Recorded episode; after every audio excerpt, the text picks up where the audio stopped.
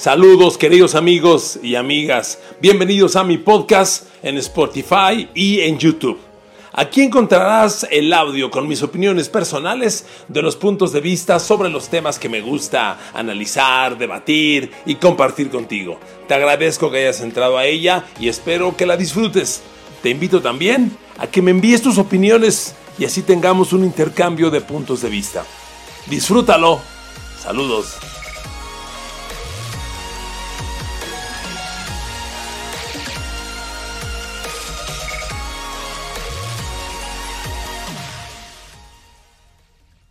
El quarterback Drew Brees ha cometido un error históricamente grave, ofendiendo a la comunidad afroamericana en el momento más álgido de la lucha social por un país más justo. Lo hizo siendo parte de un equipo que está en un estado donde la lucha racial ahí se originó, y este grave error podría alterar el resto de su legado ahora que está a las puertas del retiro en la NFL. Queridos amigos, bienvenidos a mi podcast. Aquí estoy, Enrique Garay, a sus órdenes. Estamos en Spotify, estamos en YouTube, estamos en Apple y estamos muy agradecidos porque me escuchan, porque me comparten, porque me califican, porque se suscriben. Gracias, de verdad. Recuerden que de eso vivimos en las redes sociales, de su like, de su share, de, su suscripción. Muchas gracias y gracias por seguir fuertes en, esta durísima cuarentena. Amigos, al momento tan difícil que vivimos en México y en el mundo y en Estados Unidos y en todos lados, luchando contra el COVID-19, en Estados Unidos se le ha sumado esta lucha social tras el brutal asesinato de George Floyd. La semana pasada en Minneapolis, lo deben saber ustedes, un policía asfixió brutalmente al afroamericano George Floyd, presionándolo con la rodilla en el cuello hasta que perdió la vida. Esto ha generado una movilización nacional bestial reclamando justicia para una comunidad históricamente lastimada, que son los afroamericanos. En México decir negro no es insultante y así lo en Estados Unidos hay partes que así lo consideran. No, no vuelvo a hacer esa referencia, solo lo menciono para que usted lo conozca. Entonces, amigos, en medio de esta lucha, el miércoles en la tarde se le ocurre al quarterback Drew Brees de los Saints entrevistado en vivo para la página de finanzas de Yahoo, el portal, y Drew Brees cambia el contexto de las cosas. Y se le ocurre decir, no, hincarse durante el himno no es correcto, porque se insulta la bandera, y es que yo lloro cuando eso lo hacen, porque mis abuelos fueron a la Segunda Guerra Mundial y murieron defendiendo el país. ¿Qué le pasa a Drew Brees? Cambia el contexto de las cosas y critica una lucha social. Hoy más que nunca se justifica el reclamo originalmente presentado por Colin Kaepernick de hincarse durante el himno y pedir justicia social a la comunidad afroamericana y a todos los otros sectores vulnerables en los Estados Unidos, como somos los latinos y, y algunos más. Entonces, Drew Brees saca el contexto de las cosas, lo cambia y empieza a hablar de sus abuelos y de la Segunda Guerra Mundial. La Guerra Mundial fue hace 75 años, Drew Brees. Qué estúpido comentario de Drew Brees. Y bueno, amigos, apenas habló así Drew Brees, al instante, al instante ardió Twitter, así se los digo, ardió se generó un incendio, un incendio brutal. Era impresionante cómo ver cada minuto llegaba un nuevo mensaje y una nueva crítica y todo el mundo insultando a Drew Brees en Nueva Orleans. Salió la gente a las calles, empezaron a correr videos de gente gritando fuck Drew Brees, fuck Drew Brees en Nueva Orleans. Sus compañeros de equipo empezaron a descalificarlo. Ahorita vamos a hablar de las repercusiones deportivas. Este es un tema de orden social. yo soy un analista deportivo, pero es inevitable hablar de esto porque es un personaje deportivo, Drew Brees, quien ha cometido este grave error. Drew Brees es el mejor coreback en la historia de la NFL en yardas por pase y en pases de touchdown. El mejor. Y ha cometido esta gran estupidez. Firmó un contrato por dos años y 50 millones de dólares. Va a jugar solo uno de los dos y ya se va a retirar, porque ya se supo trascendió que tiene un contrato firmado con la televisión para que a partir del 2021 sea el analista de TV en los juegos del Sunday Night de la NFL. Entonces Brice juega un año más. Tienen un equipazo. Los Saints son una potencia. Amigos, yo pronto les voy a presentar mis rankings de la NFL. Ahora que ya concluyó la agencia libre, que ya concluyó el draft, que ya sabemos el calendario de juegos, les voy a presentar cómo están, en mi opinión, los rankings. Les adelanto una cosa. Para mí en la conferencia nacional, el equipo más poderoso no son los 49ers, son los Saints. Y la diferencia es Drew Brees sobre Jimmy Garoppolo. Es mucho más quarterback Drew Brees.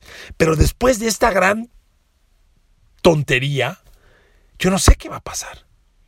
Cuando Drew Brees hizo su comentario en esta entrevista en redes sociales para el portal de Yahoo, al instante salieron las críticas. LeBron James le dijo, no, te no sabes de lo que estás hablando, no te das cuenta que el reclamo no tiene nada que ver con la bandera y el himno. Aaron Rodgers, le, Aaron Rodgers, su rival de la conferencia nacional de los Packers, le dijo, es exactamente que es exactamente al revés como tú ves las cosas. Es que no tiene nada de malo, no tiene nada de malo hincarse, no es contra el país, no es contra la bandera, es por una igualdad social. Bueno, los compañeros de equipo de Drew Brees, que es lo grave del lado deportivo que voy a hablar, le empezaron a dar la espalda. Michael Thomas, su gran receptor, con quien Drew Brees la temporada pasada completó casi el 90% de los pases, Drew Brees, Michael Thomas le dijo, cállate, ¿qué importa lo que tú digas y lo que pienses? Así le dijo Michael Thomas. Alvin Kamara, el gran corredor del backfield, un corredor receptor que realmente en la formación de los Saints es fundamental. Le dio la espalda, pero el, más vehemente de los Saints fue el safety Malcolm Jenkins, un jugador que apenas llega este año a los Saints, viene de Filadelfia, pero es una pieza bien importante en el perímetro, fue un, gran líder en los Eagles, fue campeón del Super Bowl con Filadelfia, llega a los Saints, debe ayudar mucho y Malcolm Jenkins salió y lloró en el video que grabó en Instagram y le dijo a Drew Brees, cállate, el problema es la gente que piensa como tú. LeBron James, los compañeros de los Saints, todo el mundo salió contra Drew Brees. Y aquí me voy al tema deportivo. A ver, amigos, ¿cómo resuelves este incendio? ¿Cómo resuelves este incendio provocado por el líder del equipo? A ver, amigos, les pido que hagamos un ejercicio. Van a, se van a reír por la fantasía que les voy a proponer.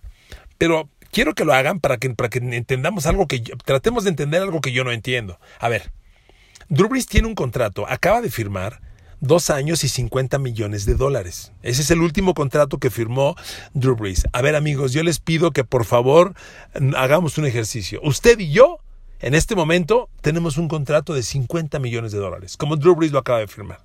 Cuando tienes ese dinero, ¿quién es tu agente? ¿De qué perfil es? Tiene que ser un abogado, perdónenme, pero muy chingón. ¿Están de acuerdo? Muy chingón.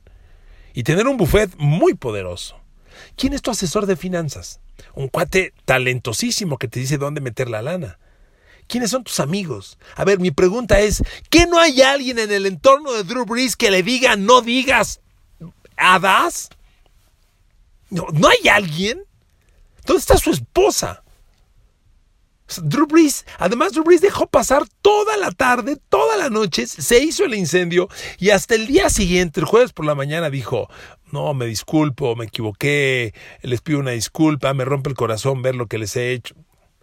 A mí las palabras de Drew Brees me suenan, me suenan huecas. Miren, Drew Brees tiene una gran historia de compromiso social en Nueva Orleans. Cuando el huracán Katrina devastó Nueva Orleans, él fue de los primeros en levantar la mano y meter las, las manos por la ciudad y sacar adelante al equipo. Su compañero de Mario Davis dijo, demuestra un gran liderazgo de su parte reconocer públicamente su error. Yo también quiero decirles una cosa, amigos. Todos nos equivocamos. Y todos merecemos una segunda oportunidad. Todos. Lo más fácil que hay, sobre todo hoy, en los tiempos de redes sociales, en los que usted y yo podemos armar un tweet y decirle a Drew Brees, vas y chiflas a tu Mauser, o podemos criticar a quien quieras, al presidente que quieras, al Papa, hoy, hoy lo puedes hacer. Eso antes no existía, hoy se puede. Es muy fácil, es muy fácil. ¿Merece Drew Brees una segunda oportunidad? Claro que la merece, claro, creo, creo que eso ni siquiera se debate. El tema está si puede recuperar la confianza, particularmente del vestidor. Él rompió el vestidor ya, ya. Cuando, cuando esto pase, cuando el equipo se junte, ojalá llegue agosto y puedan haber los entrenamientos normales como han sido. Si eso ocurre, las cosas seguirán caminando y el equipo tratará de superarlo y de confrontar una temporada en la que son grandes contendientes al Super Bowl. Pero el tema es si va a poder recuperar la confianza. A ver, yo le pregunto a usted, ¿recuperaría la confianza plena Drew Brees? Amigos, Nuevo Orleans es un equipo prominentemente afroamericano. A ver, la lucha racial por igualdad racial en Estados Unidos comenzó en Georgia, en North Carolina y en, Nuevo, en Luisiana, donde está Nuevo Orleans. O sea, Drew Brees está en una de las ciudades eje. Yo he ido a Nueva Orleans varias veces. Es impresionante la cantidad de afroamericanos. Usted camina en la calle y dice, órale. Es más, ir a un centro comercial es un ejercicio bien interesante porque hay una 80%, 90% de la gente afroamericanos. Lo mismo cuando vas a Atlanta, en Georgia, es lo mismo. Es impresionante la cantidad de afroamericanos. Ahí juega Drew Brees mi pregunta es, ¿cómo no se pudo sensibilizar? O sea, ¿cómo se puede ser tan tonto en un momento tan crítico? Miren, las cosas están tan delicadas que una palabra mal escrita, un verbo mal conjugado, una frase mal expresada genera un incendio. Y Drew Brees lo generó. Yo no creo, se lo digo de verdad, que Drew Brees pueda recuperar la confianza al 100% de todo el equipo. Y ni de toda la ciudad. A ver, ayer trascendieron videos, en la noche de este evento, solo unas horas después, de gente en Nueva Orleans quemando jerseys de Drew Brees. Varios. Gente en las calles gritando, fuck Drew Brees, fuck Drew Brees. Está cañón. ¿Y usted me dice que Drew Brees va a recomponer todo eso? ¿Y si gente, y si la comunidad afroamericana hace campaña contra él? ¿Y si dice no lo queremos ver? Miren, a final de cuentas los equipos son negocios, ¿eh? Y cuando alguien altera el negocio, bye bye.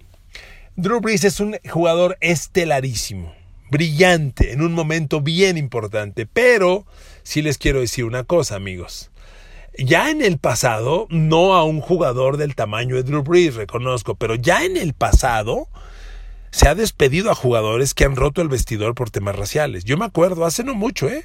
Cuatro o cinco años, un receptor de los Eagles, Riley Cooper, igual se hizo el gracioso burlándose de la comunidad afroamericana, lo sostuvieron unos meses y lo corrieron y desapareció de la NFL. Claro, Riley Cooper no se compara a Drew Brees. Pero además te digo otra cosa. Drew Brees ya tiene su vida planeada. como les dije, firmó dos años y 50 millones de dólares.